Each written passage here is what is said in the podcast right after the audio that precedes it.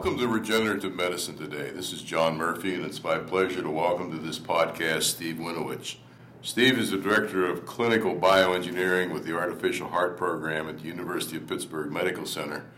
And he is uh, also the COO of Vital Engineering, which uh, we'll learn a little bit more about as we proceed with this discussion. Steve, welcome to Regenerative Medicine today. Thank you. It's a pleasure to be here. This is uh, going to be an interesting discussion because in prior podcasts we've talked with lots of scientists who are developing some very interesting and innovative uh, therapies. And what uh, Steve and his team bring to this whole area of regenerative medicine is a bridge between engineering and clinical medicines, principally in the use of ventricular assist devices as relates to heart uh, transplants and supporting sick, heart, sick hearts until they recover. Uh, Steve, uh, just give us a brief introduction to your program and uh, and the role of uh, your team in this uh, very important regenerative medicine process. Sure, I'll give you a brief overview. we use a broad spectrum of mechanical circulatory support technologies, specifically ventricular assist devices, to support patients that are suffering from end stage heart failure. Three primary reasons for support are bridge to transplant, that is, supporting uh, a, uh, an end stage heart failure patient that is listed for transplant until a suitable donor organ is found. Second, would be uh, in terms of recovery, uh, supporting a patient temporarily until the uh, uh, native heart recovers, and then ultimately remo- removing the device. And third, uh, there's uh, some movement towards what we call destination therapy, which is the chronic application of mechanical circulatory support technologies. Uh, at the University of Pittsburgh Medical Center, we are probably across the boundaries of, of those three spectrums. We're supporting somewhere between 40 and 50 patients annually. Uh, pediatric patients as young as four or five months old, and then to the elderly, 70, give or take 70 years old. We have uh, a team, a very large team, in fact, one of the most uh, uh, organized groups in the world, where now many institutions outside of Pittsburgh are beginning to model their program. And that program really has three uh, uh, uh, pieces which are coupled to make one unit of artificial heart. One is the, cl- the clinical piece, our surgeons, cardiologists, and other medical clinicians. Second, our nurses. And third, the one which I'm most familiar is the uh, bioengineer.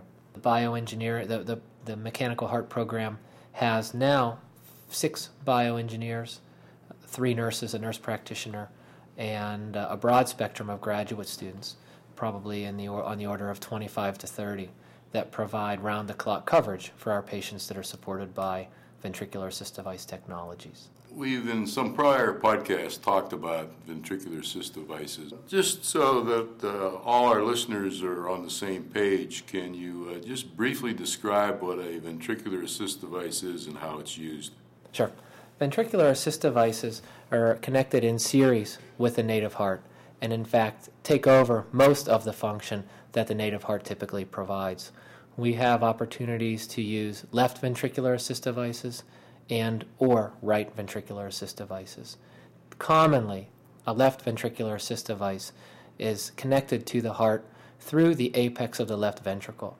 So blood that normally flows into the left ventricle is ejected through the aortic valve into the systemic circulation. In the case where a left ventricular assist device is implanted, a hole in the apex is cored of the LV, and a cannula inserted into the LV apex leads blood into a mechanical pump. A variety of pumps exist pulsatile pumps, pneumatic pumps, electromechanical pumps, and now rotary blood pumps. Regardless of the type of pump, blood will flow into the VAD, and then the mechanical pump will eject it into the ascending aorta. On the right side, commonly blood flows to the device from a cannula that's inserted into the right atrium, and blood is pumped to the pulmonary artery. So the native heart remains in the body, but one or two pumps can be implanted to assist the heart, unlike the total artificial heart, where the native heart is removed and replaced with uh, mechanical ventricles. Okay, thank you. Now, again, you made reference to this before, but just to make sure that uh, all our listeners are following this discussion, uh, you've pointed out that the applications of these devices are, as I understand it, predominantly have been a bridge to a transplant. So if someone has a sick heart and the, the only applicable or the best applicable therapy is a heart transplant, the chances of finding a suitable organ at that time is probably close to zero. So the clinical team would use one of these devices to bridge that patient to a heart transplant. Correct? Correct. That's the most common application. In the United States, on an annual basis, approximately 2,000, possibly 2,200 heart transplants are performed each year. Yet, if you look at the, the scientific data, some 40 or 50,000 patients could benefit from a heart transplant. That being said, uh, there's a, a supply demand issue here, and uh, patients that are in need of mechan- uh, in need of heart transplants typically wait a very long time. These devices can be used to bridge them until a suitable organ is found, which brings up then destination therapy. Even with using devices as a bridge, there is a, a, a large cohort of patients for which an organ will never be found. It, it is in these candidates where we can then apply the chronic technologies, the long term technologies, to support them uh, uh, on, on a long term basis. And then, of course, there's this intermediate case again that you referenced earlier that in certain select instances, I understand that the clinical team can use one of these devices to give a sick heart a rest. the heart regenerates, you can remove the ventricular assist device and take them off the transplant list. Correct. We've had some experience with that, and we're beginning to learn more and more uh, which patients are suitable and will have positive outcomes. Ultimately, if we can uh, prevent the patient from needing a transplant or at least delay the need for a transplant, that's the best possible uh, scenario for, for a particular individual. But yes, there are certain cases where we feel at the time of implant that the pump will eventually be removed and we will be able to recover the heart. Do you have an approximate number of patients that have benefited from that particular therapy? Historically, in our experience, I would estimate somewhere around 25 patients have been recovered. That's amazing. Now, for our listeners, I also want to refer to some prior podcasts. Uh, we've uh, had the pleasure of having Dr. Kormos uh, on an early podcast, and he's uh, shared uh, some of these initiatives from the clinical perspective. we've recently had Dr. Wearden on a podcast, and he has talked about this from the pediatric perspective that Mr. Winowich has just made reference to. And we've had Dr. Borovetz, who has shared his uh, bioengineering work and his early pioneering studies that related to these particular devices. And I recall that Dr. Borovetz uh, once showed me a photograph of the uh, support system for one of the original VADs, which was, uh, I think, about the size of a washing machine. Correct. About 400 pounds. The systems that we began using in, in the mid to late 80s weighed somewhere in the, in the area of 400 pounds and were really geared towards use in an ICU setting. At that time, the number of candidates for transplant was not very high. The average waiting time uh, that uh, somebody would be listed uh, in terms of finding a suitable donor heart may have only been 7 or 14 days. So the goal in developing these technologies at the outset was not necessarily related to patient mobility or sending patients home or chronic support. It was getting them through that 7 or 14 days until a suitable donor organ could be found. And so there's been a lot of uh, pioneering work, uh, both with your team and with a lot of uh, commercial firms. Give us a very brief characterization of uh, what that 400 pound monster of in the past looks like now. The 400 pound monster now, in, in some cases, is the size of your iPod. Uh, small uh, electromechanical systems, controllers that sit outside the body, and in fact, in many cases, can be fully implanted within the body without breaking this, the, the skin barrier. Large systems, heavy systems that limit limited mobility have now all but vanished. Largest systems that exist today are approximately 15, 20 pounds, probably not much different than the size of a, of a VCR player or, or a CD player.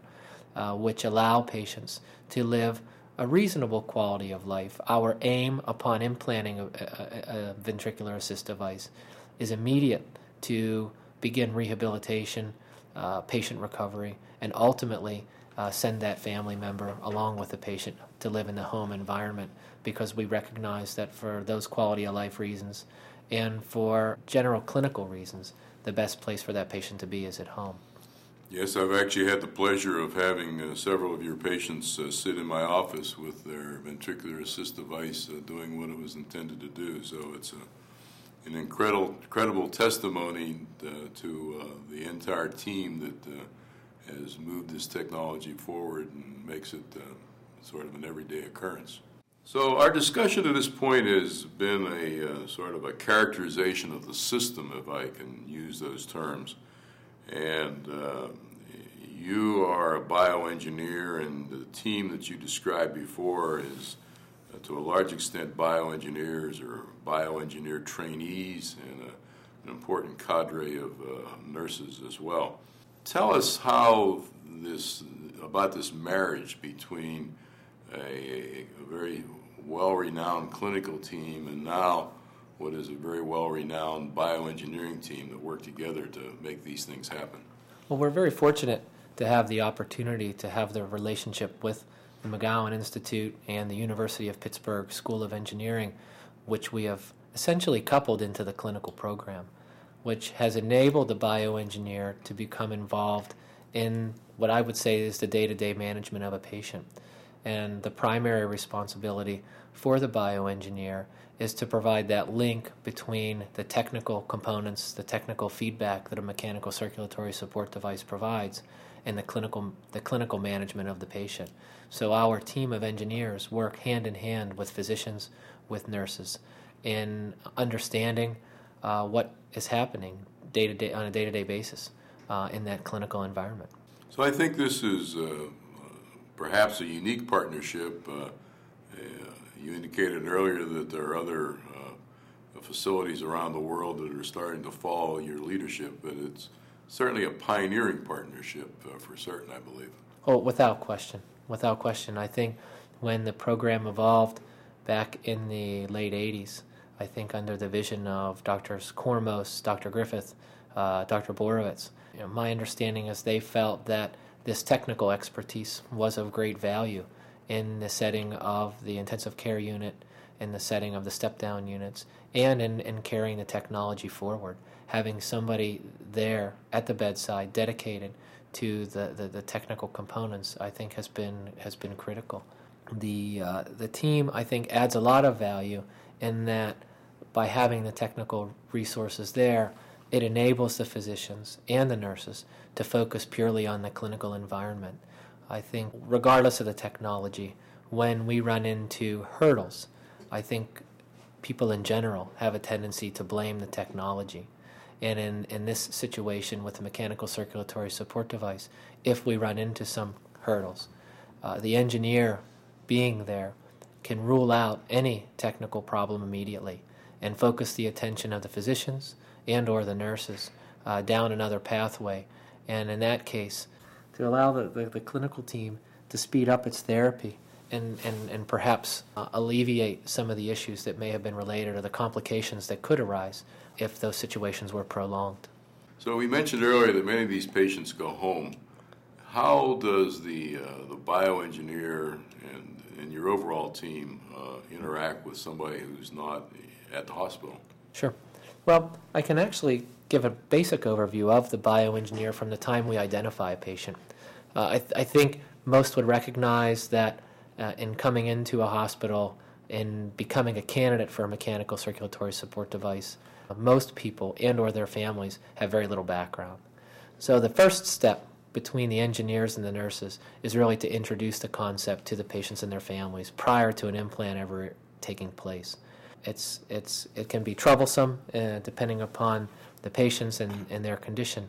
Nevertheless, a good bit of information is exchanged at the outset. From that point, the engineer is responsible for all of the technologies that are in the hospital right now, the, the applications of devices that we use, some 14 different technologies, making sure they're all in working order, they're all calibrated, and the physicians have access to whatever they need. And upon knowing that an implant is going to occur, mobilize very quickly and uh, provide that support in the perioperative phase. So the engineers see patients prior to implant. They are involved in the actual implant itself, assisting with management of the technology intraoperatively, and then immediately in the postoperative phase, uh, remain at the bedside following surgery for at least 24 and perhaps 36 hours. Once the patient stabilizes at 36 hours, the engineers typically make rounds on an hourly or every other hour, uh, checking on the device, the performance of the device, and in fact, o- optimizing its performance when necessary. Again, working hand in hand with the physicians. So, this interface and interchange with patients and their families in all of these different phases puts the engineer and the nurses, in fact, with the patients and their families quite a bit. And they develop a, a strong rapport.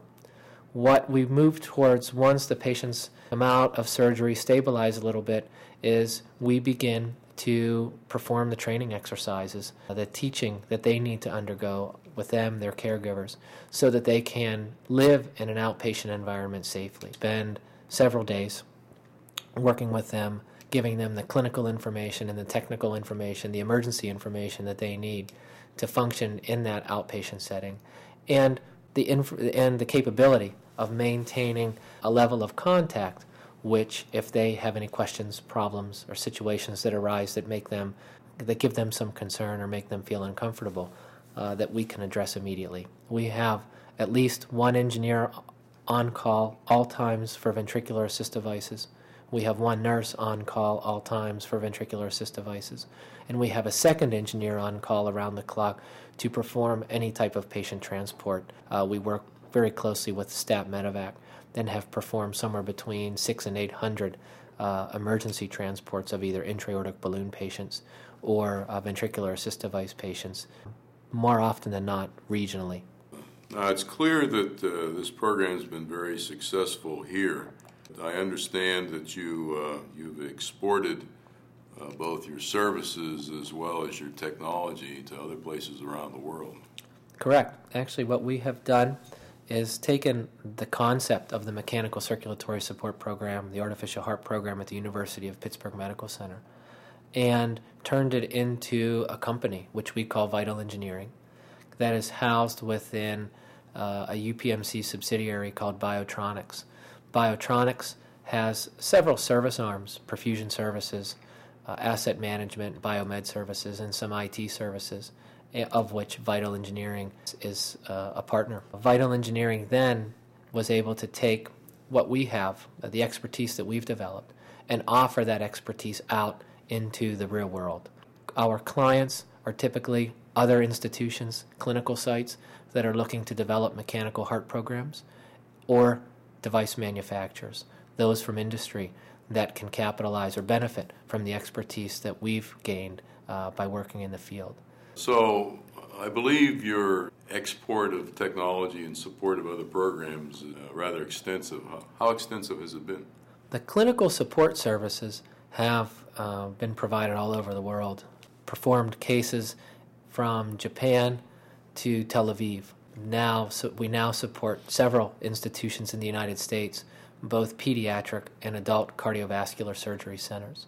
On the industry side, we work with uh, I would say 80% of the, the major mechanical circulatory support device manufacturers, providing surgical training, clinical or technical support. And in fact, because of the expertise, we now, beyond the skills or the, the services we provide internationally, our people, the University of Pittsburgh engineers, our McGowan Institute uh, researchers, have now migrated out uh, into the field working at other sites uh, working with the FDA. We have the lead engineer that trained with our, uh, an engineer who trained with our team is now the lead engineer at the University of Miami.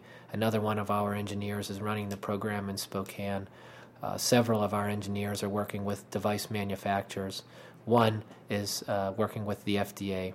So uh, we're very fortunate to have an opportunity to build through our students uh, a great level of expertise that's been of, of, of great value and benefit to them and to the field of mechanical circulatory support, and that we've made as a team and as a team, as, as former team members, a huge impact into what I would say uh, benefits patient outcomes. It's certainly been a, from my perspective, a very uh, productive partnership between uh, what you do and with the bioengineering training program. You must have several dozen PhD level students that uh, participate in actively in your clinical program? Certainly. We have, of the 30 some odd graduate students, I would estimate that probably 20 are PhD candidates. We have a few master's candidates and a handful of, of technicians, uh, undergrads, very talented undergrads who are looking to pursue uh, ultimately graduate work. So we bring them in early, give them some opportunity to get exposure to the clinical environment, some exposure to the technologies themselves, so that at the point where they make that next transition beyond getting their bachelor's degree, we can immediately integrate them into the program and uh, have them at a level where they're confident, comfortable dealing with patients, the, the critical situations that we encounter, and having had a chance to gain some of the what I will call clinical savvy. Uh, all of us as engineers uh, have limited opportunity to develop that clinical expertise uh, within the School of Engineering. There are uh, you know, very few classes in, in you know, medical care and, and medicine itself.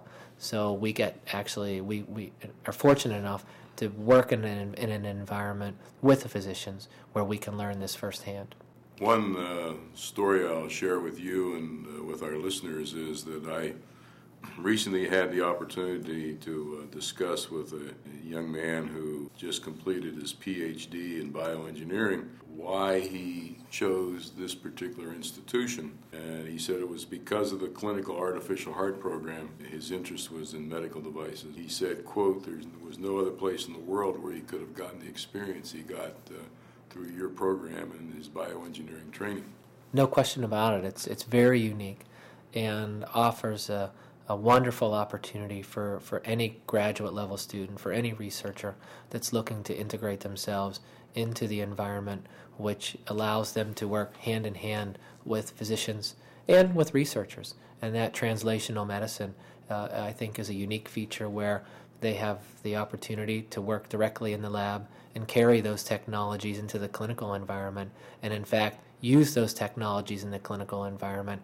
And ultimately and i think most would say the bottom line is, is having a positive impact on the patients. I think there is nothing more rewarding than having a patient or their family following mechanical circulatory support or their transplant or recovery coming up and, and offering a thank you or writing a letter that although their experience and their surgeries were quite challenging and difficult that in many cases a, a blessing to have the mechanical circulatory support team around and provide that coverage and enabling them to move on and live a very high quality life. So, this has been a very in depth description of the, the clinical artificial heart program. I believe that you uh, are also applying some of these uh, skills and experiences to uh, other organ systems and other problems. True. Through vital engineering, uh, many uh, doors have opened and opportunities have been presented where we can either begin to develop expertise or share our expertise.